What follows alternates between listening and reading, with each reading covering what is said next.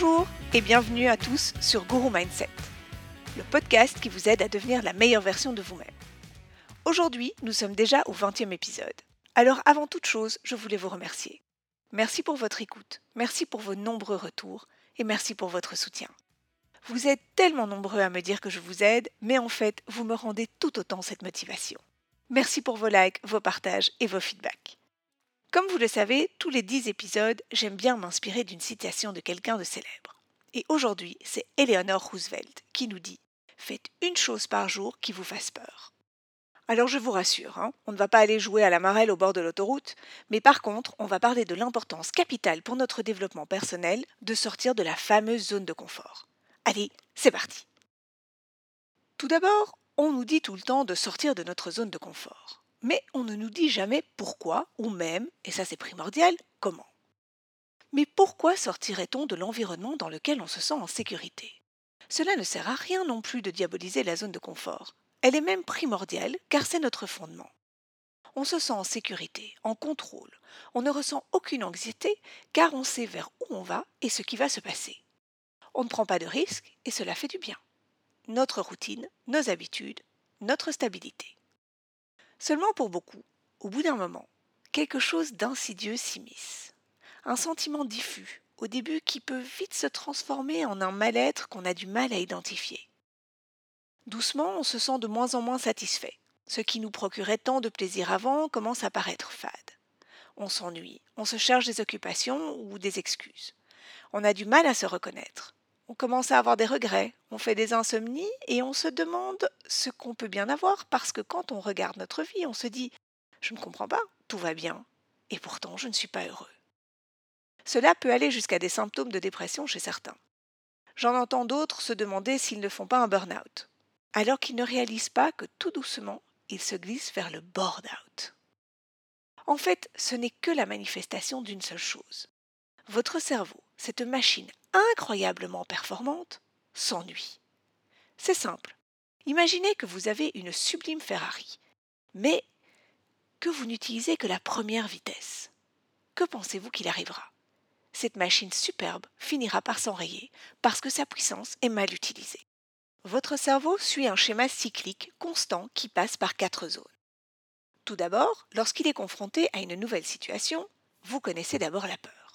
L'inconnu, ce qu'il n'a pas identifié comme un environnement familier, génère du stress, de l'anxiété, voire une perte de confiance en soi parce qu'on se sent déstabilisé. Nous avons déjà tous connu ça. Rappelez-vous de votre premier jour au boulot, quand vous ne saviez même pas où aller faire pipi et où se trouvait la cafétéria. Ce jour-là, si vous aviez écouté votre cerveau, je suis sûre que vous seriez rentré déjeuner chez vous. Et c'est parfaitement normal puisque comme expliqué dans les épisodes précédents, le rôle de votre cerveau est aussi de vous garder en vie. Donc, il analyse une situation non identifiée, il analyse votre montée de stress comme un danger potentiel, et il essaye donc de vous ramener naturellement dans un état qui ne génère aucune émotion trop vive. Seulement à l'époque, ça avait du sens, mais maintenant, vous ne risquez absolument plus de vous faire dévorer en sortant de votre grotte. Alors là où cela devient vraiment intéressant, c'est une fois que vous passez au-delà de cette première zone qui est la zone de peur. Parce que cette phase de peur, de perte de repère, est parfaitement naturelle. Et dites-vous que si vous vous lancez dans un projet et que vous commencez à ressentir cette peur, alors vous êtes sur la bonne voie. Parce que vous allez voir, les zones d'après sont extraordinaires. Donc, une fois passé la zone de peur, on entre dans la zone d'apprentissage on relève un nouveau challenge, on acquiert des nouvelles compétences. Le cerveau finit par créer des nouveaux schémas, de nouvelles croyances.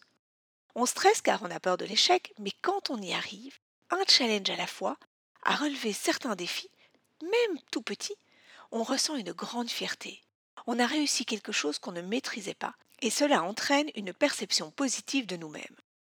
Si on reprend l'exemple du nouveau job, c'est en général l'état dans lequel on est quand on réussit sa première présentation à une réunion importante. Et une fois que vous y avez pris goût, là, vous arrivez dans la dernière zone, la plus passionnante, votre zone d'évolution ou zone de croissance. Votre cerveau a compris et acquis de nouvelles choses, et il a aussi très vite compris que vous n'aviez pas été dévoré par un canidé féroce.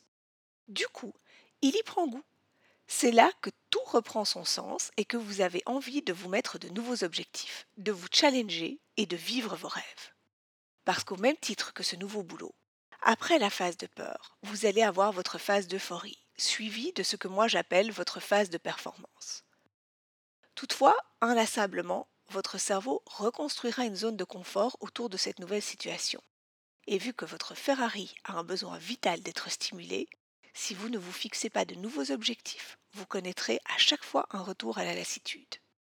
Mais la bonne nouvelle, c'est qu'il vous suffit de passer cette phase de peur une fois pour que toutes les autres fois soient plus faciles. C'est donc pour ça qu'on nous répète inlassablement qu'il est important de sortir de notre zone de confort, d'essayer des choses qu'on ne connaît pas. C'est pour stimuler notre fabuleux cerveau et éviter de se faire tatouer le portrait de son chien sur le torse à 40 ans, tout cela parce que on avait envie de faire quelque chose de fou. Et donc, sans rentrer dans ce type d'extrême, voilà pourquoi j'aime particulièrement les mots d'Eleanor Roosevelt. Faites tous les jours quelque chose qui vous fait peur. Cela signifie en fait découvrez quelque chose de nouveau tous les jours. Permettez à votre cerveau de s'exercer constamment en le challengeant, même avec des petites choses. Cela vous évitera les grandes crises existentielles des décennies avec lesquelles on nous bassine régulièrement. Voilà, c'est tout pour aujourd'hui. Avant de vous quitter, j'ai deux choses importantes à vous dire. La première est que n'oubliez pas qu'en tant que business et motivational coach, si vous avez envie d'avancer sur un sujet en particulier, je suis à votre disposition pour des séances privées virtuelles. Il vous suffit de m'envoyer un mail à julie-mindset.com. Et la deuxième, bientôt vous aurez droit à une série inédite, les interviews Mindcast. J'ai interviewé pour vous des entrepreneurs qui se sont lancés dans des projets professionnels ou personnels et ils partageront avec nous les clés de leur motivation, leurs échecs, comment ils se sont relevés et comment ils ont gagné. Ce sont des partages d'expériences tellement riches. En attendant, dans le prochain épisode, on apprendra une formule magique pour obtenir des autres ce qu'on désire. À bientôt, et aujourd'hui n'oubliez pas de faire quelque chose qui vous fait plaisir.